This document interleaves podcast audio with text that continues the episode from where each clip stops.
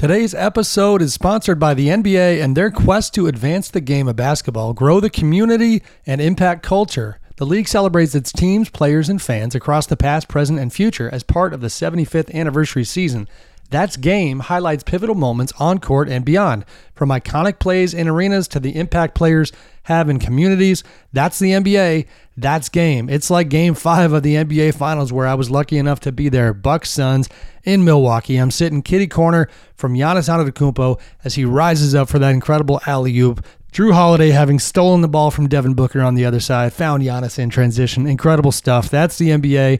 That's Game. This is more than just basketball. It's what connects us all and keeps us coming back for more. That's the NBA. That's Game.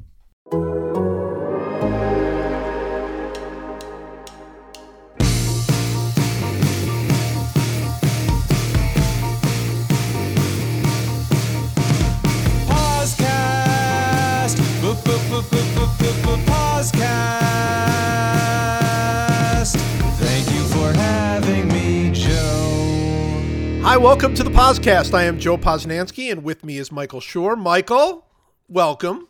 Thank you for having me, Joe. You're welcome. This is all business. It's an emergency. We have no time. We don't have any time. We don't have any time to goof around. We have a lot to do. It's an emergency podcast here.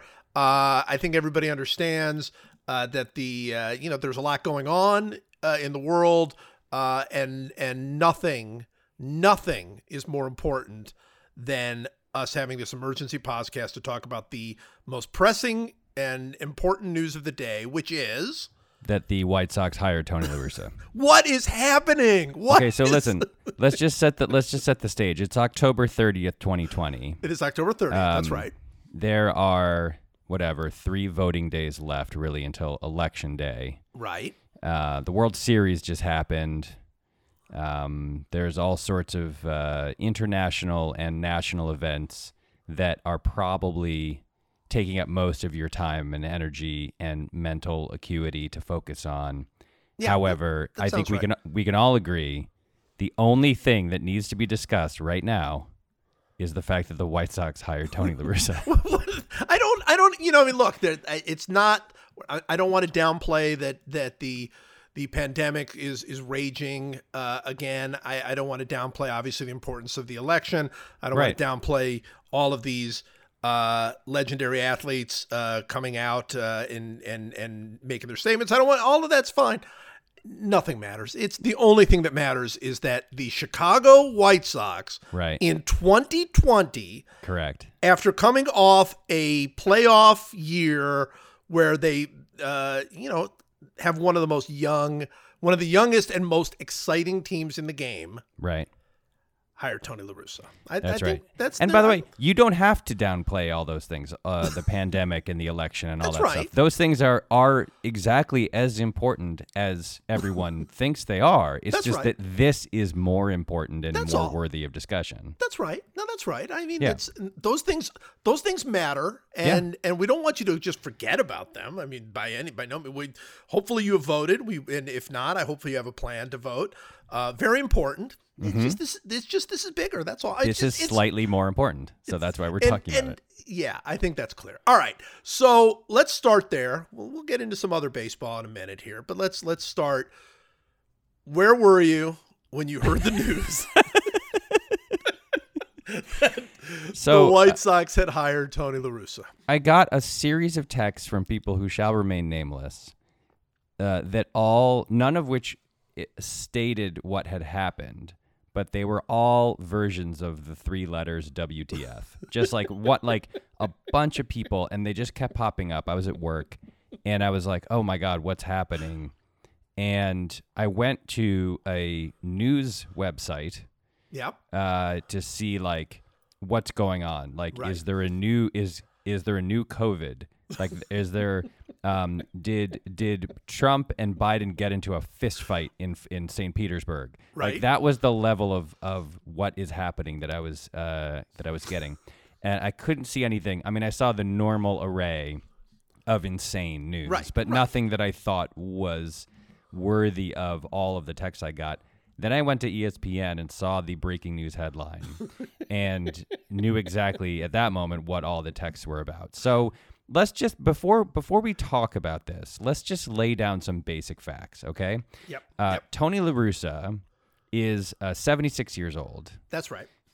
He last managed in the majors in the year 2011 when he won the World Series with the Cardinals. That's right. Okay. He is in the Hall of Fame, which is ordinarily the sign of a person who has been out of baseball for 5 or more years, right, and has no intention of going back. Yeah, no, that's right. usually an end game, is getting into the Hall of Fame. That's the end of one's career, generally right. speaking. That's right. And he was inducted into the Hall of Fame several years ago, right? Oh, yeah. Oh, yeah, absolutely. Also, it should be noted, among the other problems that Tony La Russa had while managing is he was once found by a police officer in the driver's seat of his SUV, which was running, I believe, passed out, drunk, right, on the side of the road.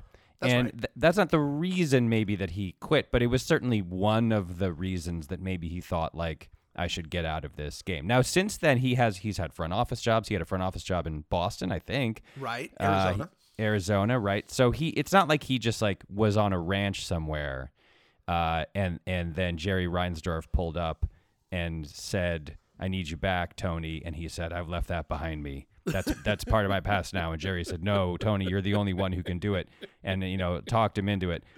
So he's been around baseball. However, it bears repeating, he has not managed in the major leagues in 10 years. Since he was 66, he is now 76. Okay, so those are some facts for you. A couple others. I think there are a couple other facts we should go into. Sure. I was going to also say, and then you can lay down whatever facts you want, that the White Sox, like you said, one of the youngest and most exciting teams in baseball. Right. Almost everyone who matters on their team is a Latinx player. Right. Eloy Jimenez and Luis Robert and Yohan Moncada and Jose Abreu. It goes on and on. Not as many of their pitchers are Latinx, but almost all of their. Tim Anderson is not Latinx, but he's African American. Right. Edwin Encarnacion. Who am I missing? Oh, Garcia. Yep. Nomar Mazara. So they have a very, very young. I mean, obviously Encarnacion isn't young, but generally speaking, an incredibly young, predominantly Latin team that will now be managed by a 76-year-old man who hasn't managed in 10 years, and who, by the way, came out against kneeling. That's right. Came out against Kaepernick. Attended Tea Party rallies. That's right. And publicly backed Glenn Beck.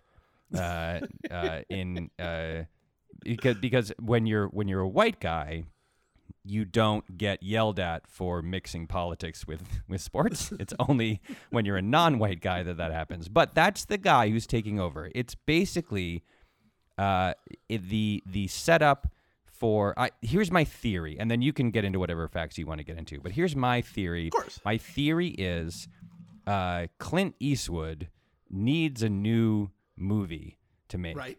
And he called Jerry Reinsdorf and said, "Listen, if you get La Russa to manage and they win the World Series, it's going to be an amazing movie, and I'll write and direct the movie." And Reinsdorf says, "Why the hell not?" By the way, Reinsdorf is like 85, so. It's an 85-year-old.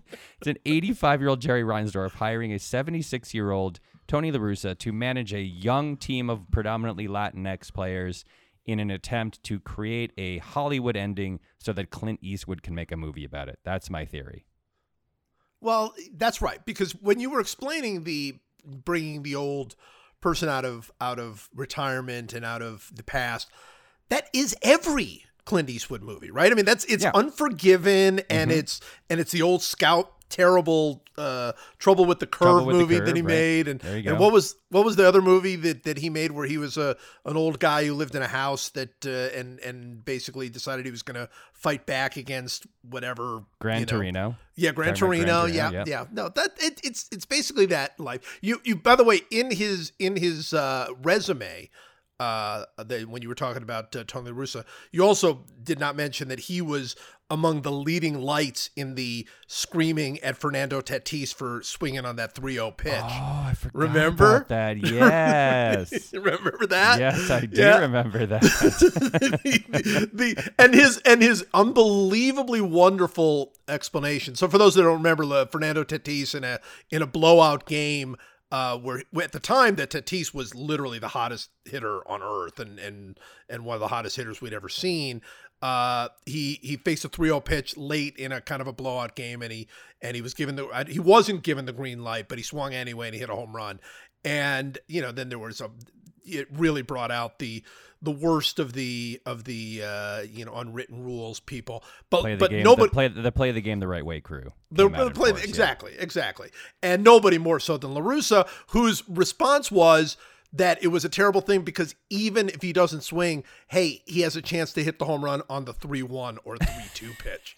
That was his explanation. Yeah. They're like, when you hear an explanation like you're thinking there is somebody that is with the game, right? There is somebody that is there.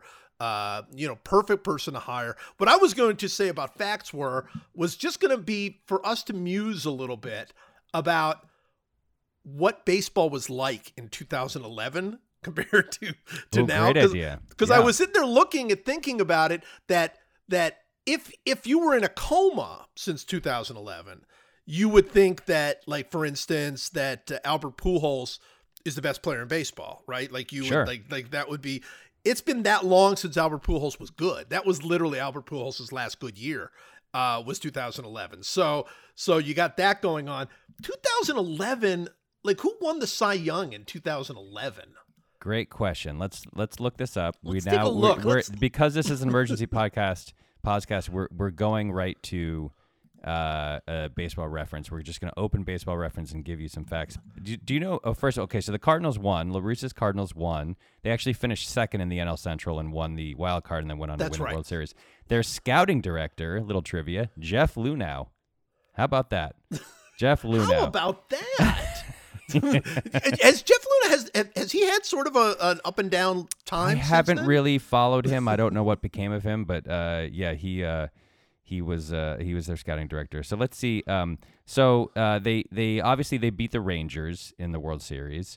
They had that team was Yadi Molina still was their catcher. Skip Schumacher was their second baseman. Nice. Of course, David Freese, the postseason hero. David Freese was their third baseman. Matt Holliday, remember Matt Holliday? He was their starting left fielder. I remember Matt Holliday. Sure, Lance Berkman was on that team. Rafael Furcal came off the bench. What was that? By the way, Craig Kimbrell won Rookie of the Year in 2011. So ancient Craig Kimbrell was a rookie that year. The leaders in WAR across baseball, here we go. Jacoby Ellsbury actually led Major League Baseball in WAR that year. How did it go for him after that? Again, I didn't closely follow his career after that, so I'm not sure what happened. Cabrera, was that Cabrera's Triple Crown year? No, he won. He won the batting title. Miggy won the batting title. Miggy won the dead, but that was not. In fact, Verlander was MVP that year. Right, good call. I believe Verlander was MVP. Yep. Matt Kemp Jose Batista. Matt Kemp led the NL in runs batted in. Matt Kemp actually led the NL in WAR. Matt Kemp. Still a kid. Still a kid at heart. That's right. Ben Zobrist, big time. Ryan Braun. How did Ryan Braun go from there, from 2011? Again, did not closely follow his career. Don't know what happened to him. Juan Pierre was caught stealing 17 times that year. Yeah, Curtis Granderson, he led the league in runs scored that year. Grandy, love it. Grandy. Good job, buddy. Yeah, that's good. He's retired too. Similarly, Curtis Granderson is retired. Like there's a similarity between Curtis Granderson and Michael Young led the league in singles. He's also long retired. He does not play baseball anymore. he is also long retired. Michael Bourne led the league in stolen bases that year. Bourne. When was the last time Michael Bourne played? It's been a while since Michael Bourne tying for the lead in league lead in triples. Jose Reyes and Shane Victorino. This is a long. Ichiro led the league in outs made. Ichiro. led the league in outs made. So, yeah, so 2011 was a while ago, I think, is the point that we're trying to make. Look, I really have a sort of a semi-serious question to ask about this, which is, have the White Sox lost their minds? I mean, I am really, truly curious what the heck happened here beyond the obvious, which is, an owner hiring his buddy to be the manager again, for reasons, that have nothing to do with baseball and everything to do with sort of this old boys club that they hung out with. But is that it? Is it as simple as that? Is it as simple as just an owner can do whatever he wants, so he's just gonna hire his old pal? Well, first of all, Matt Wieters was second in defensive WAR that year. Just want to lay that out there. But we can probably guess what happened here, right? And what happened here was a conservative, not necessarily politically conservative. I don't know what Jerry Reinsdorf's politics are. I don't care. But a sort of athletically, socially conservative 84-year-old, 85-year-old guy has a team full of young players who are predominantly not white. Among them, by the way, we haven't talked about this, is Tim Anderson. Now, Tim Anderson, as we've talked about on this podcast many times, is one of the most fun baseball players in the league, in any rational universe. A league that is desperate for young people to pay attention and is desperate for excitement and desperate to make stars out of their players. In any rational world, this league is rallying behind Tim Anderson and saying, here's our guy, African-American, premium position, incredible hitter, super fun, really excited all the time to be playing, flips his bat, full of fire and energy and brimstone and everything else. Just a thrill to watch the guy play offensively and defensively. In any sane world, Tim Anderson is on a board somewhere, as it's him and Mookie and a handful of other guys, and it's these are our guys. This is who we're putting the league on these players' backs to take us into the next 5 years. That's not the way it goes these days. The way it goes these days is you basically don't you are not given any kind of credibility by the league. I mean, forget about the fact the league is terrible at making stars anyway. So much worse than the NBA and the NFL, and to some extent even hockey. It's bad at getting people excited about its players. But generally speaking, baseball is still in this weird zone where the people who run the league are the play the right way crew. So if you're Tim Anderson and you flip your bat and you pump your fist when you hit a home run and you're excited all the time, you are not promoted. You're just not. The league does not see you as the kind of player that they want to put at the forefront of their marketing, of their mission, whatever you want to call it. So you can imagine, right, the scenario here.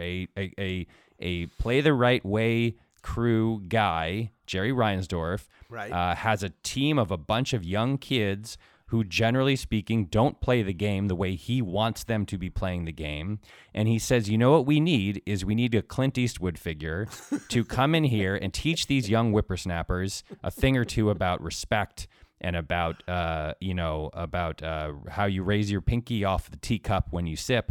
Right. And that's what we need. What we need to take this team to the next level is discipline, is old school, rub dirt on your knees or whatever. I don't even know what they say, but so he hires a guy, and in his mind, he's this is the thing that's going to put our team over the top.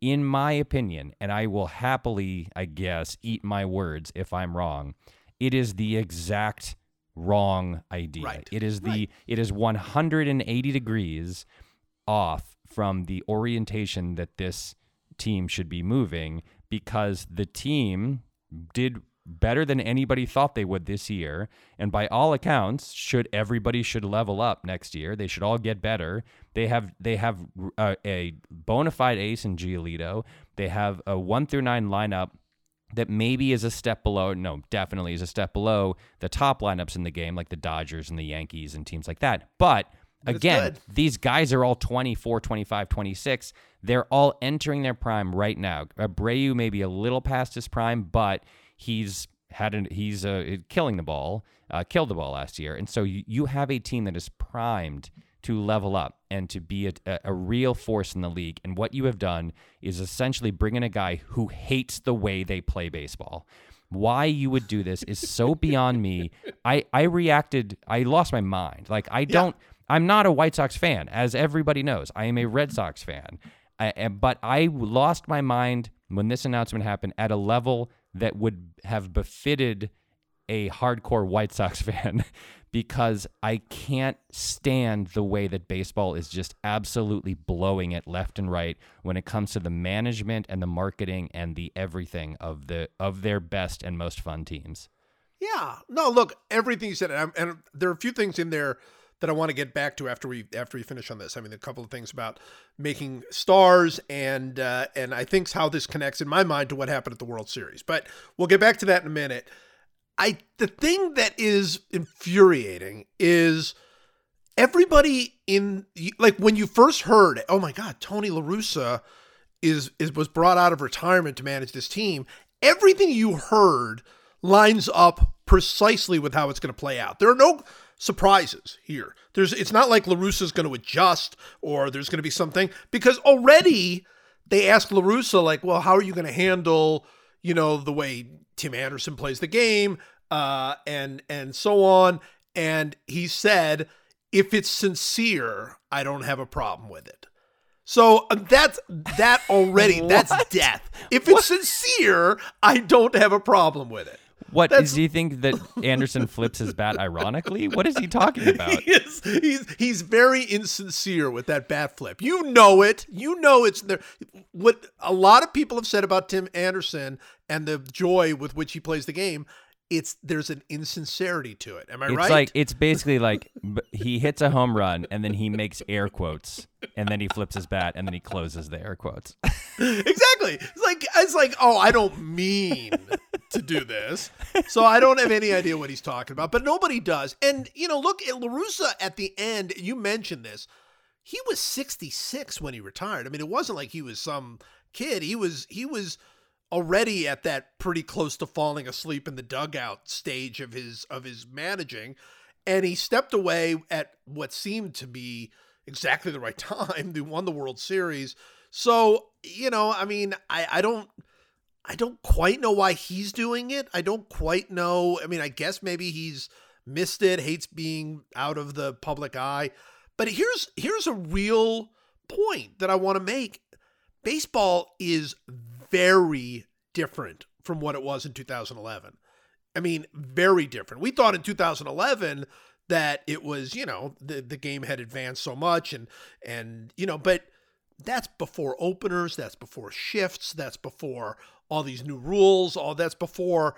The game is very, very different. And what possible thought process could you have saying, you know what I want to do? I want to be able to match up with all of these like Tampa Bays and Dodgers and these high level teams that are, with just enormous brain power, with a 76-year-old Tony La Russa. Like it's inexplicable.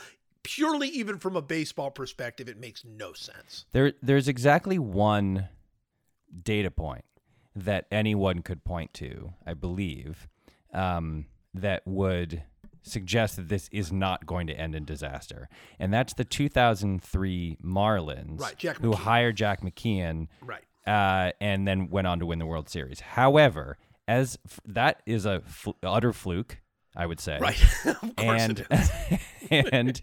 and also, if I remember correctly, there were stories from that dugout late in the year where McKeon hadn't even bothered to learn the names of most of the players on his team, and he would just like whistle at them and point and stuff because he was 72 years old and didn't care anymore. Right.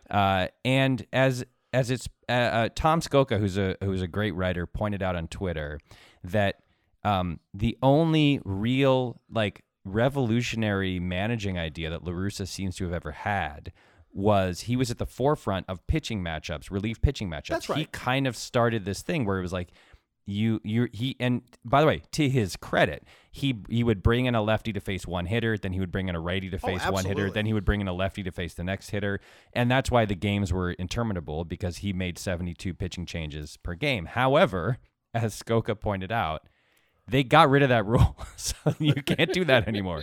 So the only thing, the thing that he was kind of known for in terms of being like a revolutionary manager, is now illegal. But the Jack McKeon thing has to be what he's going for, right? This has to be what Jerry Reinsdorf is going for. It's the idea that this young team of this ragtag crew needs to be whipped in shape by a crotchety old timer who has been around and has seen a few things and is drives an old beat up pickup truck and you know, just likes a good hamburger after the game and a cold brew, and that has to be what he's thinking is going to happen here. And I swear it isn't. I just know in my gut that it is not that thing. And it also feels completely different in that with that Marlins team, they hired Jack McKeon in the middle of the year, or right, like a month and a half in, because Jeff Torborg was their manager, who was, you know, that youngster Jeff Torborg, who was only, you know, 61 or whatever. They fired him after they got off to the sluggish start, and it was like nobody thought that team was going to do anything anyway, and they're like, just, you know, bring McKeon in, maybe he can just go ahead and straighten things out a little bit. And he did, to his credit. Look, I don't know what Jack McKeon did. Maybe what that team needed was a manager who didn't do anything. I mean, I literally have no idea. But clearly that was not some sort of like, it wasn't like they promptly went on and won the next 3 World Series or anything. They never were heard from again after that year. And they weren't even that good that year. I mean, they were a wild card team that year that just caught fire in the playoffs.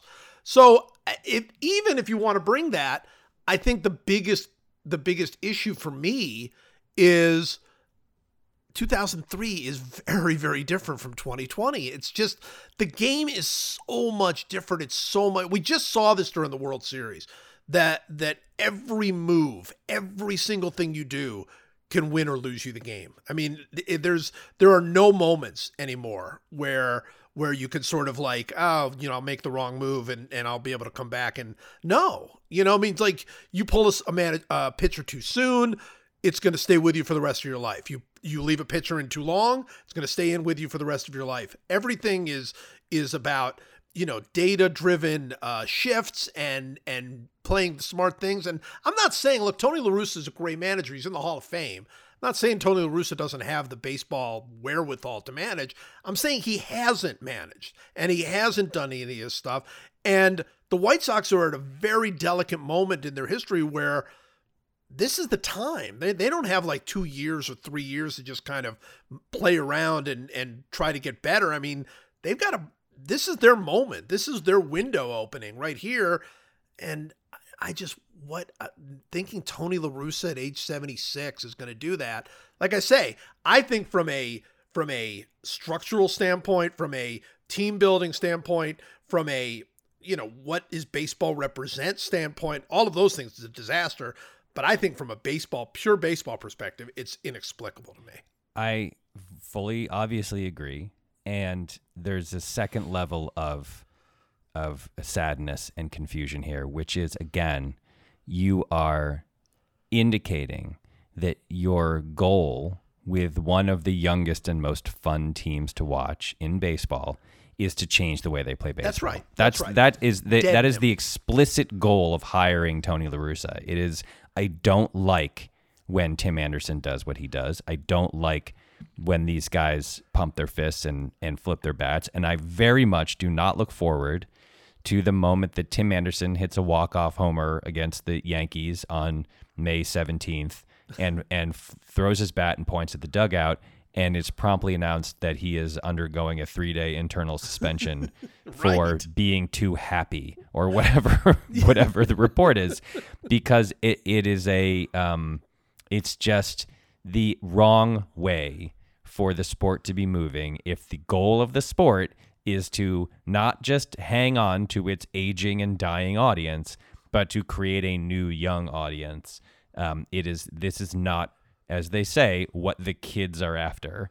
This is not what the kids want right now. And not only that, like you're pointing out, strategically, the idea that Tony La Russa is going to find some magic by running counter to... There's a bigger discussion here, which we can... Maybe this is our transition into the World Series. There's a bigger discussion about strategy, about analytics, about what's happened to the game. But the idea that Tony La Russa and his old-timey ways are going to find a better strategy that runs counter to the modern conventional thinking, the advanced conventional thinking that has taken over the game, is absurd. And he's going to try to impose some kind of weird hit-and-run strategy and small ball strategy or something on the team, and it's going to be a disaster because that's not the way these guys have been brought up. It's not the way they've learned how to play the game. Like maybe Reinsdorf is trying to recreate Aussie ball somehow, right? We're gonna go small. We're gonna get maybe Scott Podsednik can come out of retirement and lay down a few well placed bunts in the second innings of games. But I just fear not only for that team, which I was really excited to follow, but also for what this says about the sport as a whole. Yeah.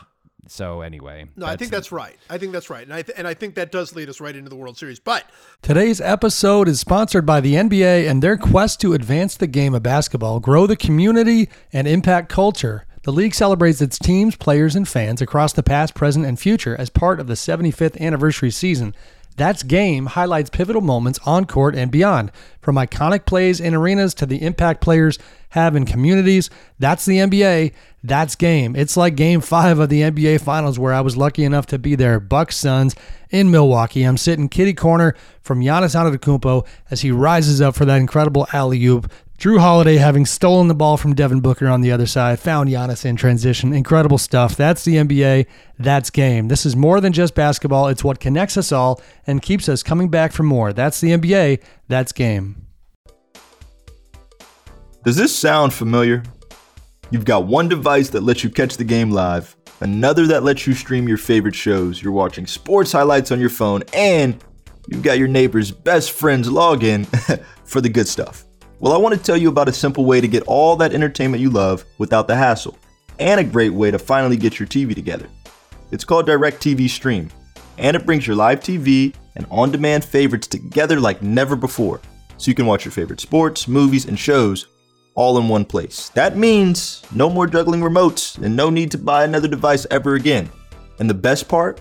There's no annual contract. Yes, no annual contract. So get rid of the clutter and the confusion and get your TV together with DirecTV Stream.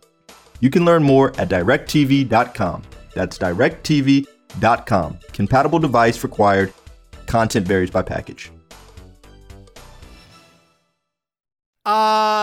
Here's what I wanted to mention. Well, you know what? Before we do that, really quickly, he was not the only hire. The Detroit Tigers announced that they are hiring AJ Hinch as their new manager. That happened just today, just a few minutes before we started doing this. They hired AJ Hinch. Obviously, AJ Hinch, a not only much younger, but clearly very with it manager, was on the cutting edge with the Houston Astros to the point of it being it costing him his job. Obviously, was one of the casualties of the cheating scandal where they stole signs and hit garbage cans and all that sort of thing. And he had this weird role in all of that, right? Because like he said he was against it, but he didn't stop them, but he was so mad about it. He like broke a camera at one point because he hated it so much, but he still didn't stop it and didn't say anything about it. He just had a very strange role in the whole cheating scandal. But he's been out for 1 year, not even a year because this was not a full season, been out for one sort of half a season, and now he's back with the Detroit Tigers. What do you think? The first thing I think is that Viore also means mountain in Estonian, apparently. Well, sure. We knew that. We all knew that. Maybe that's what they were referring to. Could be. But I always felt a little bad for Hinch because if you read between the lines, it definitely seemed like the league was in this position where they couldn't really punish the players because of the union, and they couldn't really punish the owner because they don't like to upset rich white people that much. And so it kind of fell on Hinch and a little bit on Luhnow. And Hinch did seem like, from the way he talked about it, look, he didn't do the thing that he maybe should have done, which is like draw a real line in the sand and say anyone who does this doesn't play on my team, or I resign because I won't be a part of this. Like, he didn't do that, but he did apparently say, express his displeasure. He did apparently rip the monitor off the wall and do stuff like that. So I always felt a little bit like, look, are his hands completely clean? Doesn't seem like it, but you know, the players couldn't be punished. It's insane. I mean, watching the Astros run through the playoffs this year, I was like, look, there's all those guys who actually were the ones who were cheating, and they just are still out there collecting paychecks, and AJ Hinch is off somewhere branded as a cheater forever. I'm kind of happy he got another chance. Now, of course, I don't know what his role really was. Well, who knows? It's possible that I could eat my words in 6 months if some book comes out that says, oh, he was actually the mastermind behind the whole thing. But I don't have a problem with him getting another chance. And you know, Alex Cora is another question, because he apparently was the sort of ringleader of the whole thing. He was fired from the Red Sox. At least that's what we've been told. That's what we've sort of been told. But but again, this is a problem largely with MLB, because that investigation was such a sham, and the way in which they refused to they basically gave all of the people who committed the crime blanket immunity for talking to them, and then they pinned it on a bench coach and a head coach when clearly it was way bigger than that. It went all the way through their system, all the way up to Luhnow. It definitely went up to the owner. They didn't do anything about the owner. No, the owner's totally fine. He said so. He told you that he's not. It was not his fault. He flat out said it wasn't his fault. I just don't believe in my heart that AJ Hinch was like the only guy who was a part of this. And also, I believe that he kind of took the fall for a lot of the team. And so I'm fine with him getting another chance. Good luck to him. Like, I have no problem with it. I wish that the players who actually did the cheating had been suspended. And frankly, we don't have to relitigate this, but it seems pretty ridiculous that if you can suspend guys for things like domestic abuse and steroid use and other drug use and missing curfew and leaving the bubble or blah, blah, blah, blah, blah, you ought to be able to suspend them for actively cheating on the field during games. And again, this is a good transition into the World Series, because the World Series ended in the weirdest possible way with a guy being removed in the middle of a game because of a positive COVID test. Yes. Putting a very fine point on the utter mismanagement of almost every aspect of the MLB front office. It's really crazy. And let me say this, AJ Hinch, everything I know about AJ Hinch, every relationship, every time I've ever dealt with him, he's a great guy. He's a great guy. He's a class act. And you know, I don't know, you know, how deep his involvement went. He does seem to been a guy that was against it, but he certainly was very, very tame about really fighting back. My question is, why is he first in line? You know what I mean? Like they literally called him during Game 6 and said, we want you on a plane like as soon as this game ends. Yeah. I mean, and look, I think he's a terrific manager and a terrific guy. But man, I mean, it's like he jumped in line. They didn't talk to as far as I know, they didn't talk to anybody else, or if they did, it was only a token conversation. And, you know, that is not going to happen for Carlos Beltran. That's not going to happen for the Red Sox manager, Alex Cora. Right. It's you know, it just feels like, are there not other qualified candidates, young candidates, people that have not, I don't know, been fired for being involved in the middle of a cheating scandal that you at least want to talk to? Again, I'm certainly have no problem at all with with AJ Hinch getting hired. Or Cora, Alex Cora, for that matter. I have no problem at all with him getting hired, and that might very well be the best hire that the Detroit Tigers can make, because he's obviously a very good manager.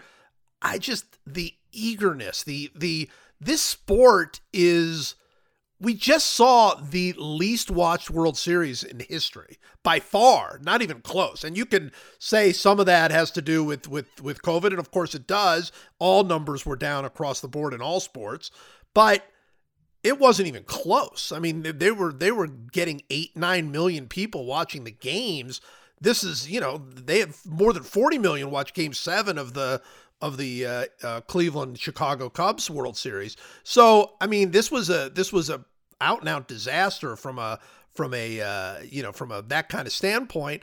It's a sport that, as we're going to discuss, is really, really fighting against, I think, a pretty nasty backlash because of the way the game is being played now.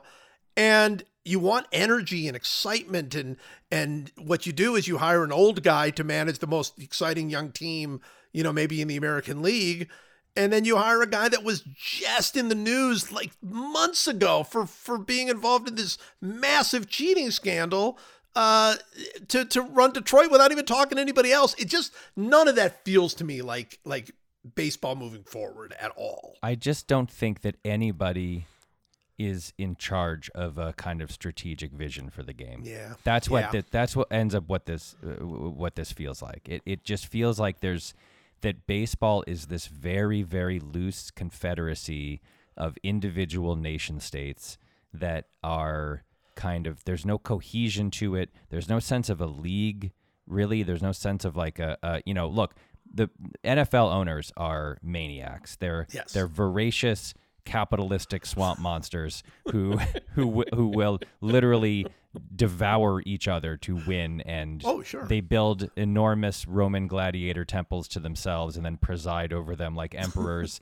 and they are utterly uninterested in helping the players who play for their teams with healthcare or with long-term financial security or anything. They treat human beings like they're disposable tissues. They're monsters, like they're true monsters. However, they all together have a real sense of the health of the league and the health of the league and the way that it directs itself and the kind of the strategic maneuvers that they make as a collective, ironically, as a sort of socialist collective, where they kind of bond together and they share revenue and they make these decisions. All of those voracious capitalistic swamp monsters are very much on the same page when it comes to the big picture. And all of these things in baseball, even though these are relatively minor things, right? The hiring of a coach or a manager for a team, who cares? These little maneuvers that are like within an organization. And then there are bigger ones we're talking about, like the way that you handle the cheating scandal and stuff like that. But all like they're comparatively small when you next to something like expansion or contraction or the kind of really big stuff, but they all give you the same sense. And the sense that they give you is that there's no cohesion to the leadership in the league, that there's no 5-year, 10-year, 25-year plan. There's no long-term horizon for how it is that baseball is going to try to survive. And the fear when you see something like those ratings, and granted ratings have been down for everything, and it's such a weird time, and the NFL ratings were down in 2016 during the Trump election. It's probably in just a byproduct of what's going on in the world, that like people can't really focus on the World Series, and it was a 60 game season and blah, blah, blah, blah. There's a million reasons why ratings were down. However, when you're looking at year over year declining ratings across the sport, and the real money that's made in baseball is locally, it's not nationally. Like the national games aren't that big a deal. Nobody cares about Phillies Mets in June. Nope. The only places that care about Phillies Mets in June are Philadelphia and Queens, right? So all the money to be made is in this kind of local. It is in your local area, and that just makes it seem like this very, very loose confederacy of 30 individual nation states that don't really care whether the league itself is healthy, and that's very worrisome. Like on a strategic level, on a big picture level, that's worrisome, and then on the small picture level, the microcosmic level, you have the fact that the analytics crew, who are smart and understand the game way better than the people who ran it before they did, have gotten to a place where the game has been essentially confined to the three true outcomes at the plate.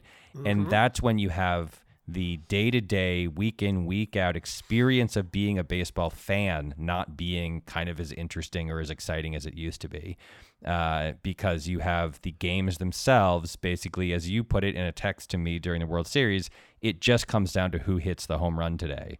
And it's like, oh, today it's Justin Turner, Dodgers win. Oh, today it's Randy, then Tampa Bay wins. Like that, and so all of those things together, the big picture and the little picture stuff, is we're now in a place where, as a longtime baseball maniac, I am extremely concerned about whether this is a viable sport over the next 20 years. Well, you know, you brought up a couple of different points, and I think this is going to lead right into the Game 6 decision, not the COVID thing, which, you know, we probably... I don't even want to talk about it because it's just, you know, gross. But the decision to remove Blake Snell from the game. You mentioned the NFL. The thing about the NFL that, you know, you just have to give it to them. There's like an invisible hand at all times that is pushing to make the game more exciting for the fans. This year, I don't know if I shared this with you. Somebody tweeted out, this year, holding penalties for offensive linemen are down like 70%. I mean, wildly significantly down. Yes. Yeah. Wildly down. Now, you know, people are like, "Oh, this is a real issue." Is it though? Is it a real issue? I think basically, I don't know this, but would it surprise me if the NFL pulled the officials and said, "You know what? We don't want our quarterbacks getting hurt. We want offenses to score points. Let's take it easy on the holding calls, right? Let's just back off. We'll let them hold a little bit more. Give these quarterbacks more time. Give them a little more safety." We're seeing an offense is exploded in unbelievable ways. Quarterbacks are having, you know, numbers unlike they've, you know, it's, I mean, Aaron Rodgers at age whatever 70. Is having, you know, and Tom Brady at age 85. I mean, those guys are having incredible number seasons. And I would not surprise me one bit if the NFL just said, you know what? I mean, we don't have to announce this, but we're just going to stop calling holding penalties so much, you know, and defensive linemen can get mad about it and whatever. But what would you rather watch? Would you rather watch, like, you know, offensive linemen getting beat and getting called holding penalties and suddenly it's 2nd and 20 and you got to deal with all of that? Or would you rather see quarterbacks with time to throw? So I don't know that. Maybe this is a fluke and it'll all even out in the last few weeks. Baseball never does any of that, ever. No. Ever. They just let the game go wherever it goes. And to be fair, though, to baseball, it's not that easy to change a rule and then alter the way the game is played, because baseball has what other sports don't have, which is there's a play that you can do that doesn't rely on anybody else, that scores your team a run. You alone can hit a ball over a wall. And when they started shifting, you know, a few years ago, when teams really started shifting, I remember there was a big discussion and everyone was asking the same question. Why aren't you just slapping the ball the other way? If you're a left-handed hitter and there's a guy playing, you know, a softball kind of short right field, and the third baseman is where the shortstop usually is, and the shortstop is like right behind second base, why aren't you just flipping the ball the other way? Or why aren't you bunting? And David Ortiz used to occasionally, once a month, he would just like drop down a bunt and jog to first. And it was like, why aren't most people doing that? And I remember the answer coming, and the answer was that the belief in baseball was the way to beat the shift isn't to hit it against the shift, it's to hit it over the shift. Over the shift. It was just straight up decided that, like, look, if you hit a home run, they can shift all they want. And if we start training our players to, with the right launch angles and all that sort of stuff, then the shift won't matter. They can shift however they want. They went 9 guys on the right side of the field. Who cares if you hit a home run? And so you, like, I don't know what rule change you could institute that would incentivize hitting the other way against a shift, except someone, I think on Defector, the new former editors of Deadspin site that they started, Defector, which is really good. Somebody wrote an article that basically said, like, you got to deaden the ball. It's the only thing that would ever lead to a new incentive program for hitters. If you deaden the ball and just make it harder to hit it over the shift, then guys might go, all right, well, if I'm going to get on base, if I'm not going to make an out, the only way to do that is by slapping the ball the other way. Apparently they did this in Korea to some effect when too many balls, the ball in East Asian baseball leagues was a little smaller and more tightly packed, and the seams were lower, and there were tons of home runs. And then they were like, well, now there's too many, and they just deadened it a little bit. And it kind of changed the way that guys went about their at-bats. So short of there is no holding penalty. There's nothing you can do. Like you can't, if you widen the plate, all you'll get is more strikeouts. If you narrow the plate, all you'll get is more walks. Like there are three things that hitters do right now, and the only way to really change the game flow is to change the way that the ball reacts when it comes off the bat. That's my fear, and I don't think baseball will do that, because who in their right mind is going to say, yes, less offense, right? That's a big part of the problem is holding penalties in football are like, what would you rather have? Quarterbacks getting wrecked from their blind side and being out for the year, or like more touchdowns? The answer is easy, but it's not quite that simple in baseball. No, it's not. It's not. I'm just saying that, look, the NFL does stuff like that every year, right? They change a little bit the catch, or they can, they just maneuver the game around. I'm not saying that there's an easy solution, and certainly not one easy solution to deal with what's going on with baseball. But let's talk about what I think was a real breaking point in the game, and that was Game 6. Tampa Bay had 1-0 because of a Randy Arozarena home run. What a player, by the way. Can we stop? Amazing. Can we stop and talk about Randy? I mean, amazing. What have you ever seen that compares? I guess you see Beltran in the 2003 playoffs or whatever. Right, but even that was different, because I mean, a lot of people didn't know it. But Beltran was a star in Kansas City by the time he went to Houston that year. I mean, it was like he was a really good player. It was his first playoffs, and he just showed up and was huge. Randy is like, he hasn't played his rookie year yet. He hasn't played his rookie year. He's not a rookie yet. So nobody's even heard of him. Nobody even knew who he was. He had just been traded as sort of a throw-in in that weird Cardinals deal, and so nobody even had any idea. So I was thinking a little bit like it was different, obviously, because it's the playoffs, but a little bit like Fernando Mania. Remember, like when he came up, and maybe Nomo Mania, when those guys like just were like, "What is this?" Like it's like a whole new invention or something. It felt a little bit like that, but of course, it was on the biggest stage. Just awesome. Like Ellsbury in 2007. Who he had just come up that year. He was a September call up, right, and then he had a great postseason. David Price in 2008 when he was the reliever. David Price, yes, yeah. When they would they would bring him in, he would just shut everybody down for like that. But neither of those compares to this. No, like, he set the record for most home runs in a postseason for anyone, not for a rookie or not for a guy who hasn't even been a rookie yet, but for anyone. Like it was such a. His at bats became must watch at bats. Everyone. It was so fun. Just so fun. So anyway, so he hits the home run. Tampa Bay's up 1-0, and Blake Snell is on the mound. And I'm sure everybody here knows Blake Snell, 2018 Cy Young Award winner, just a dominant force in the early innings, but a guy that doesn't go late in the games. It's just his entire career, he's never even gotten to the second out of the eighth inning, even though he's won a Cy Young Award. He's just he's a modern day pitcher. So he has a no hitter going through five. No, he gave up one hit, but he struck out 9 through 5 and was literally as dominant as you could possibly be. It's not possible to be more dominant than he was those first 5 innings, the single hit aside.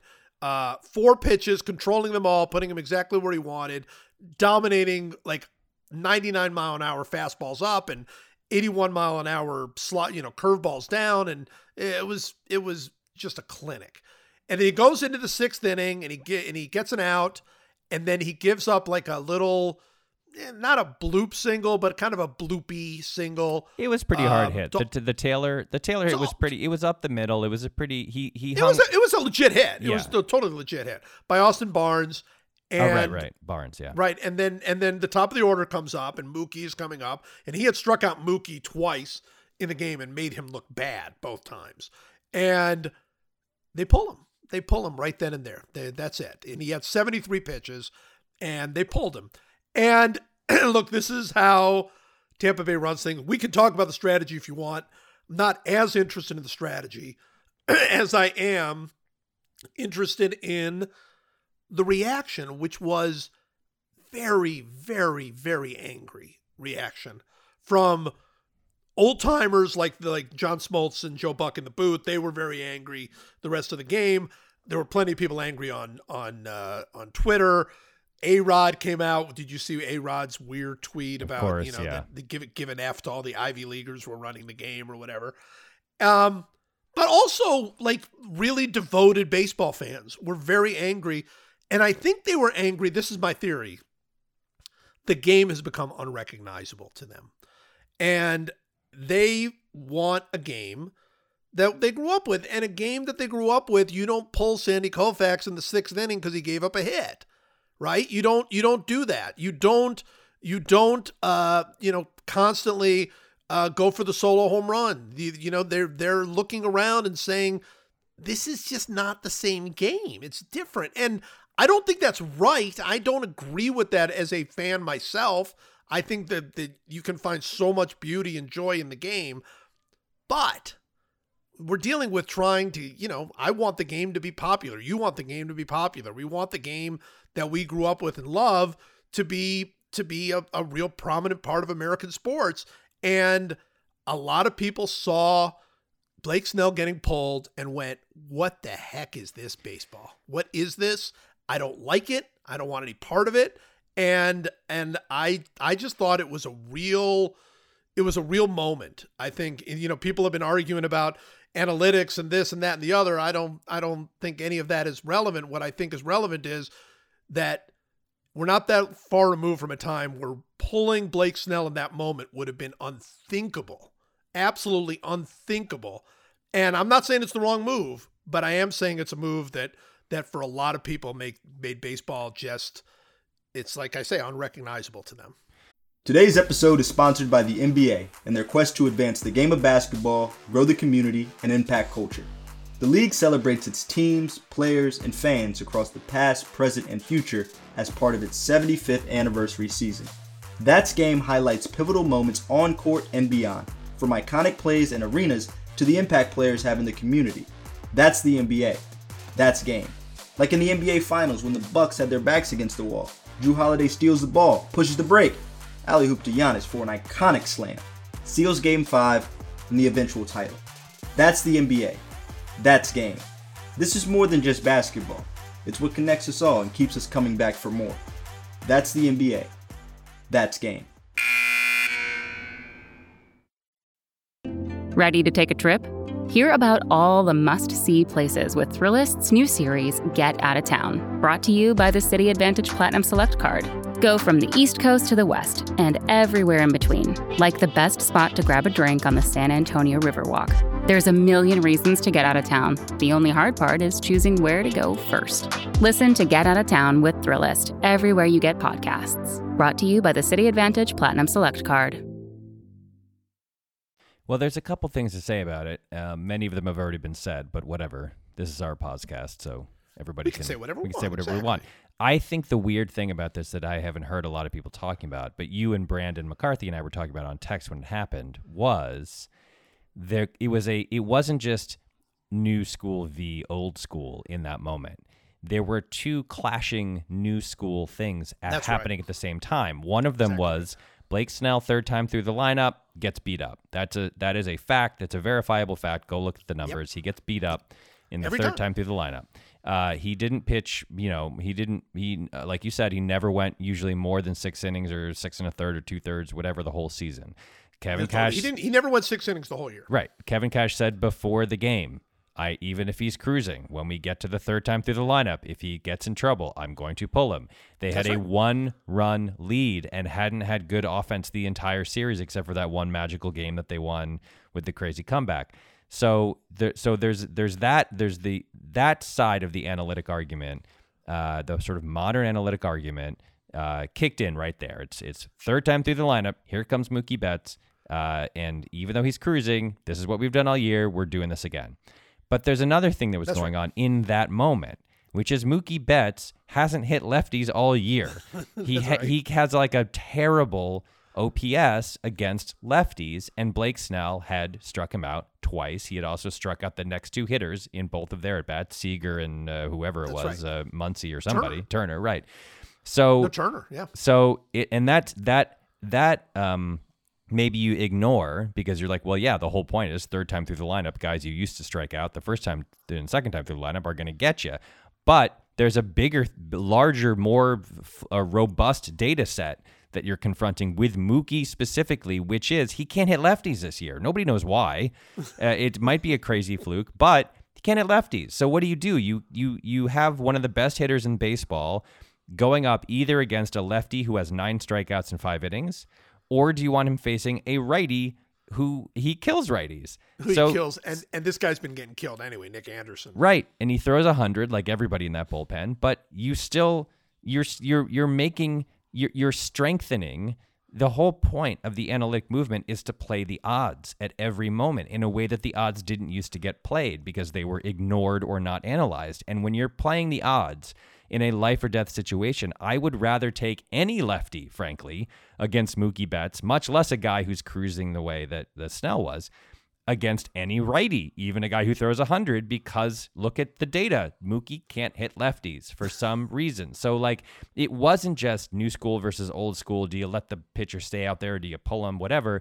I think that they ignored a bigger and more important moment in or data set in that analytic decision, which is that Mookie's failure against lefties was a better predictor of what was going to happen than Blake Snell's third time through the lineup.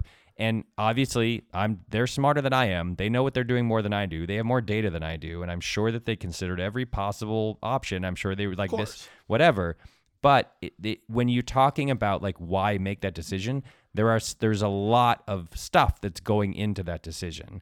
So the end result is you pull the lefty who's cruising, you put in the righty who throws 100, Betts doubles, they score 2 runs in the blink of an eye, they win the game. Let's not forget, however, they didn't score another run. That's right. Another run.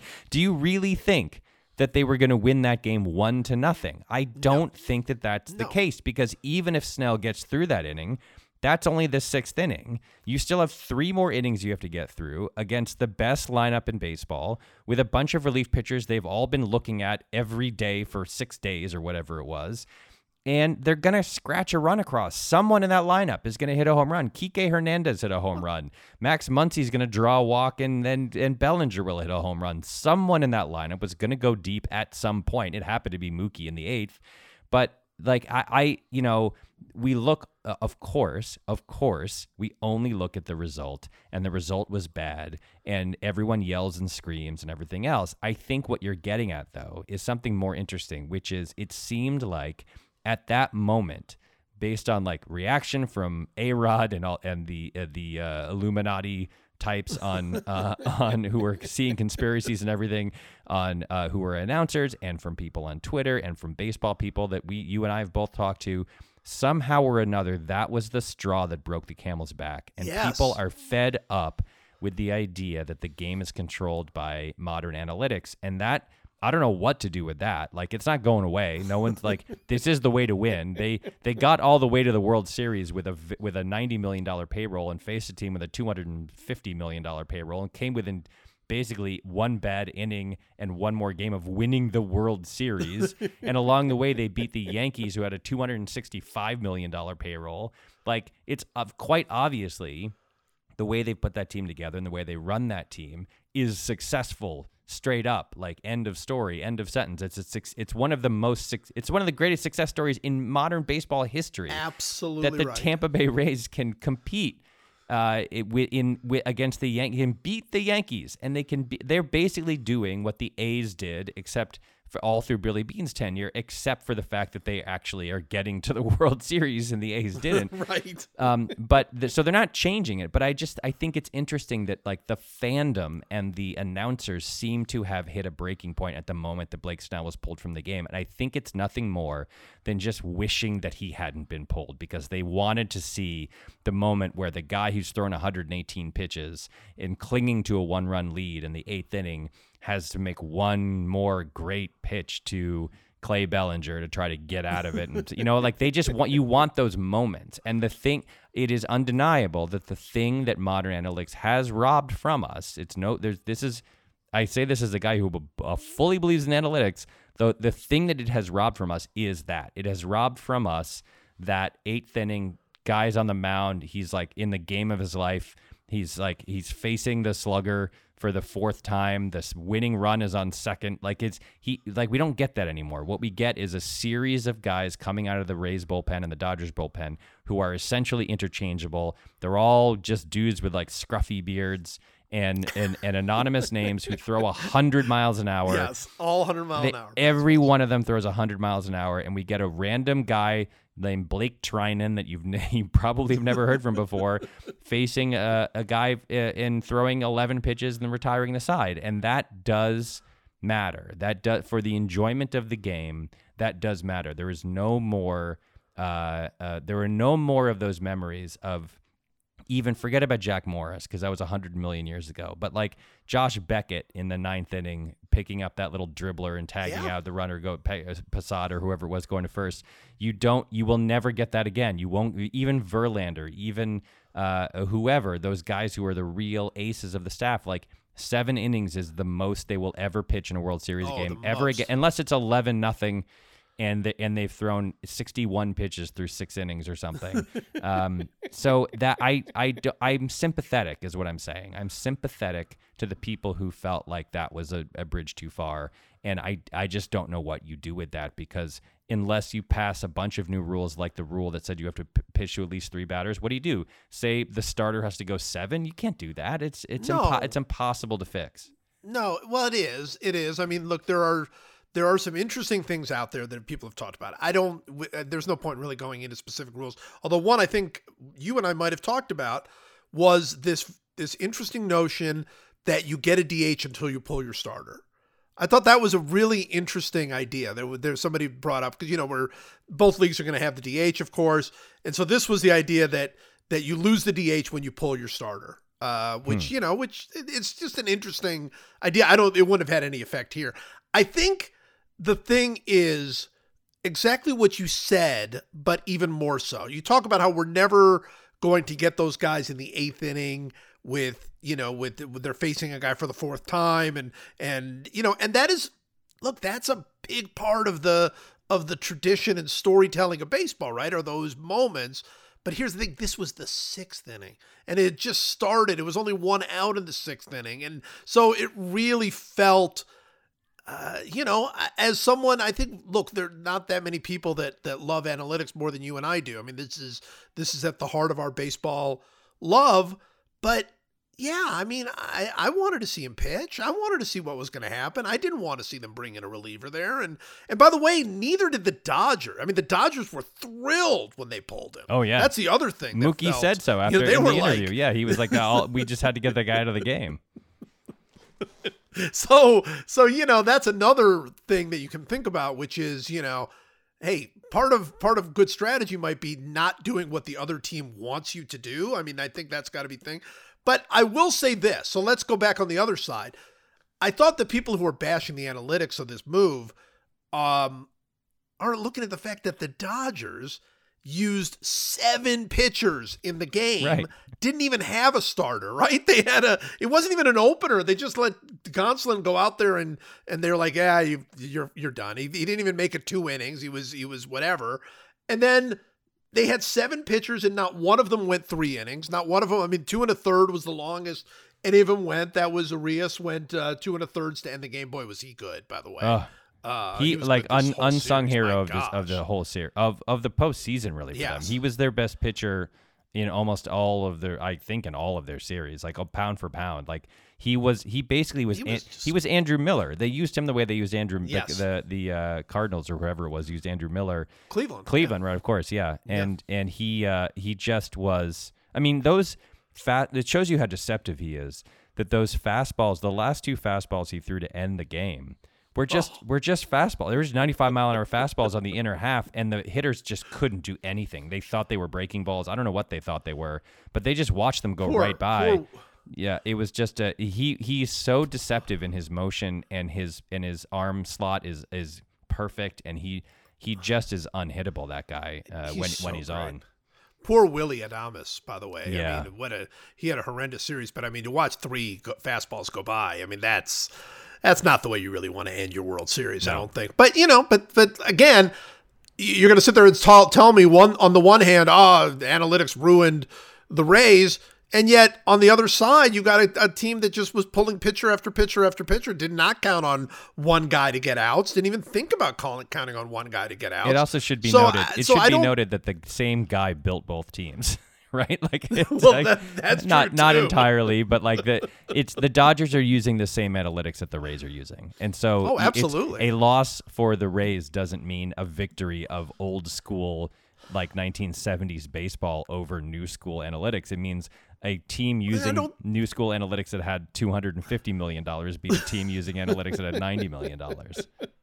Well, and I don't think that the argument is ever going to win that you're going to be able to go back to old school and that's going to beat new school. It's just not. No. I mean, whatever you want to say about the new school analytics, how you don't like them, how they make the game less interesting, you might have an argument. You might have an argument that it would have been much more interesting. I would say it would be much more interesting if you leave Blake Snell in that game. The game would probably be more interesting if you weren't allowed to do the shifting thing, probably, right. I guess, although I don't know if that's true, but maybe. Doesn't matter. I mean, you can talk about, how it would be more interesting or less interesting. It's not better. You're not going to beat a team. You play old school baseball. We might find that out with La Russa. You play old school baseball against this new analytics, and you're going to lose. You're going to get destroyed. You are. You're going to run. You're going to make, over the course of 162 games, you're going to make way more outs. You're going to score many fewer runs. You're going to get thrown out on the bases a lot more. You're gonna have 4 successful hit and runs and 270 unsuccessful hit and runs. You're gonna get caught 40% of the time, yeah, stealing bases. Yeah. I mean, that's right. So, but the question is. Is there anything, because let's forget what's the right way to play, wrong way to play. If this is less interesting to people, which I think you can argue it is, you can argue that this new style of baseball, 3 outcomes, starters never, going more than 4 or 5 innings, certainly in the postseason, these new analytics that are not really, you can follow them, but if you're a casual baseball fan, they're a complete mystery to you. So let's make the argument for a second that this is not as interesting as baseball can be, that baseball could be more interesting by taking back. Look, was anything more exciting than watching Margot try to steal home?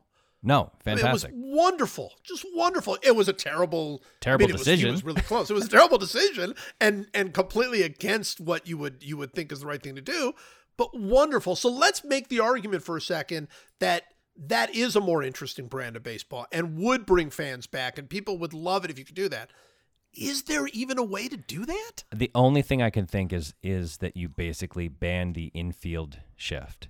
That's a thing you could do. You could allow outfielders to shift back and forth, but you say at every moment for every pitch, two infielders have to be on each side of second base, because part of what makes the game a home run or nothing offensively is someone rips a ball right up the middle, and you're like, haha, base hit, and the shortstop is literally standing motionless, and just the ball goes right to him, or a lefty rips a ball that's going to drop. Like a classic ripped line drive single to right, and instead it's either caught by the second baseman or it falls harmlessly in front of the second baseman, who then throws the guy out from 75 feet out and right. And if you ban the infield shift, you then have a situation where more of those balls are getting through, which means more runners are on base, and there are more chances for whatever, for double plays, which are kind of fun, for, you know, guys going first to third, which is always fun, for just base hits in general. Like the things that are boring, that are different kinds of boring, are walks, strikeouts, and home runs, and that's all you have anymore because so many hits are dying in the gloves of shifted infielders due to analytic evaluations of tendencies of hitters. So that's the only thing that I've been able to come up with as a simple thing you could do that doesn't fundamentally change the game, that isn't about fewer innings or fewer players on the field or this or that. If you ban the infield shift, you're going to get more base runners. And if you get more base runners, the game's more exciting. So would you do it? I kind of think I would.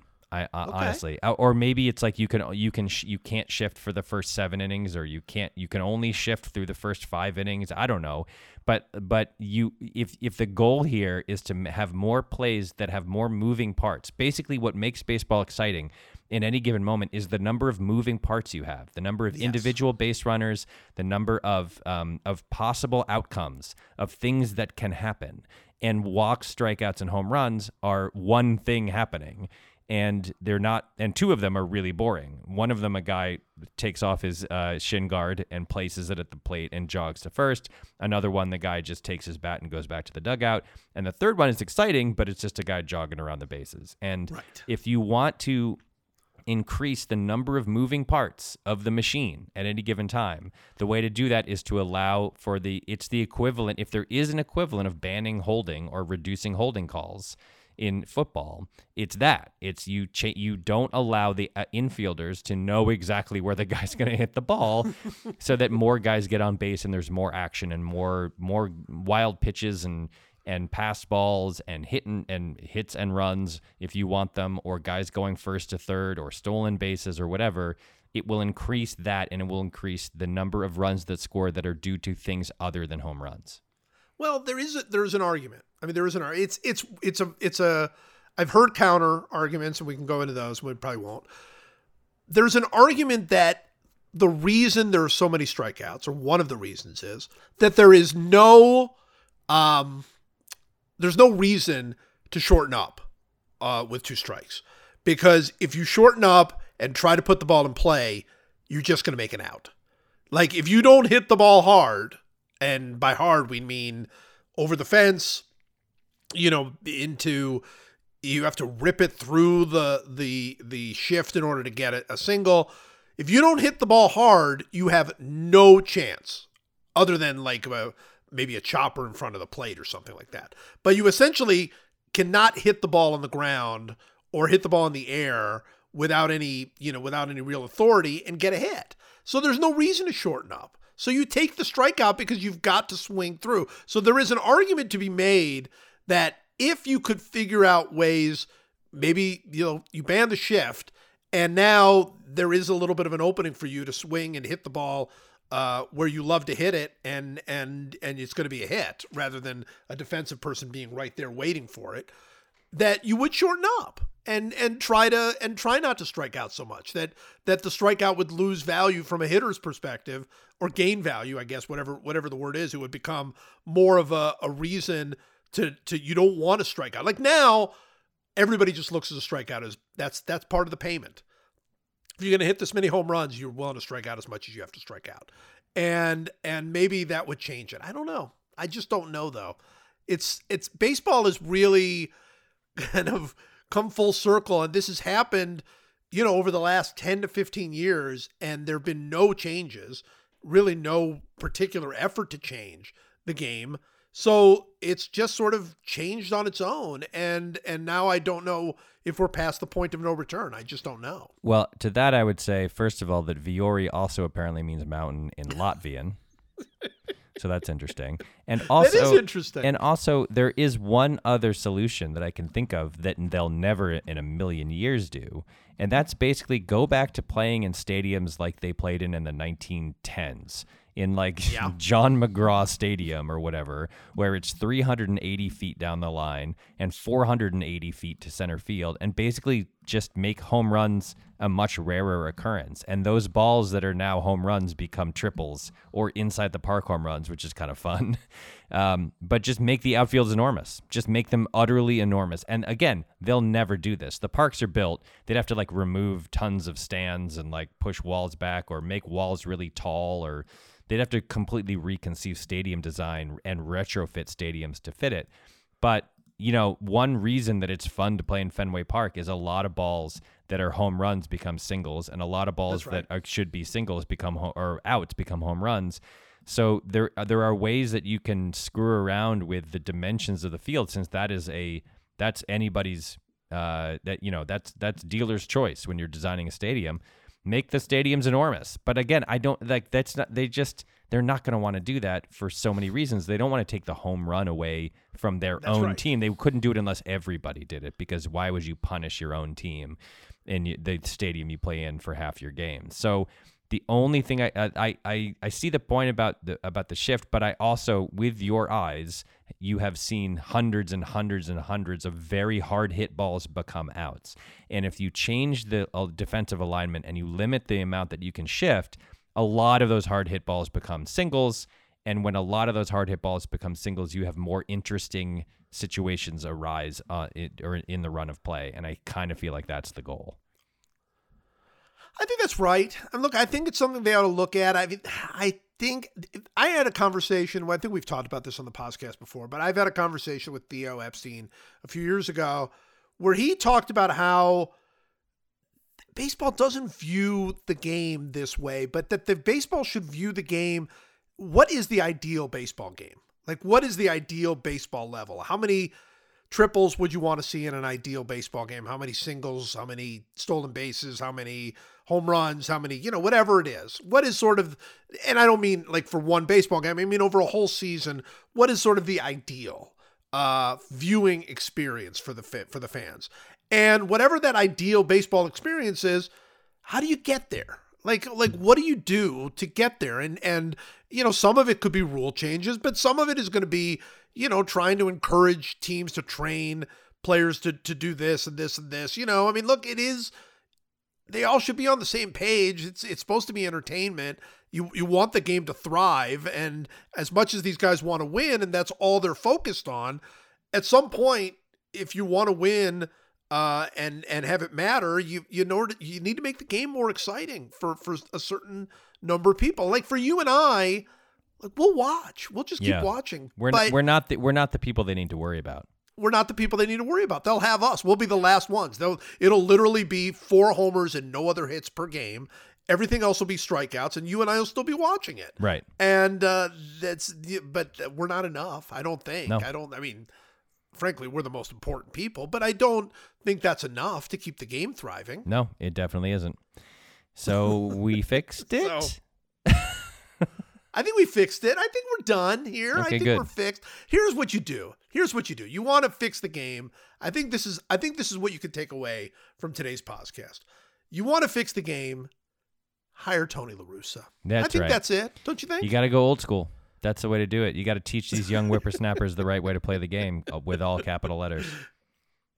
Enough of this bat flipping, White Sox. You're not doing any more of that bat flipping thingy you're doing out there. I'm bringing in the lefty. I want that first time that they explained the first time when he comes in, they're bringing the lefty to face the lefty, and he walks the guy, and La Russa comes back out to take him out. They're sorry, buddy. Yeah. I'm also looking forward to him like bringing Cliff Polite out of retirement to be a long reliever. Like he's going to do some weird stuff. It's like when Joe Gibbs went back to the Washington football team. Yes. And, right, it's exactly like that. And then he ran that famous running play that he used to run on the first play, and they got like 50 yards, and everybody in Washington went bananas. And then they proceeded to go like 7-9 or 6-10, like they always do. White Sox fans, when you see Skip Schumacher at second base, you are going to be so happy. I'm hoping for Podsednik. I really am. Like, he's a postseason hero. He hit that walk-off against the Astros. Like, let's get Scotty P to be the hitting coach. He can teach him a thing or two. Teach them kids how to play the game right. Oh, brother. All right, Mike. Well, we've done it. It's an emergency podcast. We've gotten it taken care of. So, as always, thank you. Thanks for having me. Does this sound familiar? You've got one device that lets you catch the game live, another that lets you stream your favorite shows, you're watching sports highlights on your phone, and you've got your neighbor's best friend's login for the good stuff. Well, I want to tell you about a simple way to get all that entertainment you love without the hassle, and a great way to finally get your TV together. It's called DirecTV Stream, and it brings your live TV and on-demand favorites together like never before, so you can watch your favorite sports, movies, and shows all in one place. That means no more juggling remotes and no need to buy another device ever again. And the best part, there's no annual contract. Yes, no annual contract. So get rid of the clutter and the confusion and get your TV together with DirecTV Stream. You can learn more at directtv.com. That's directtv.com. Compatible device required. Content varies by package.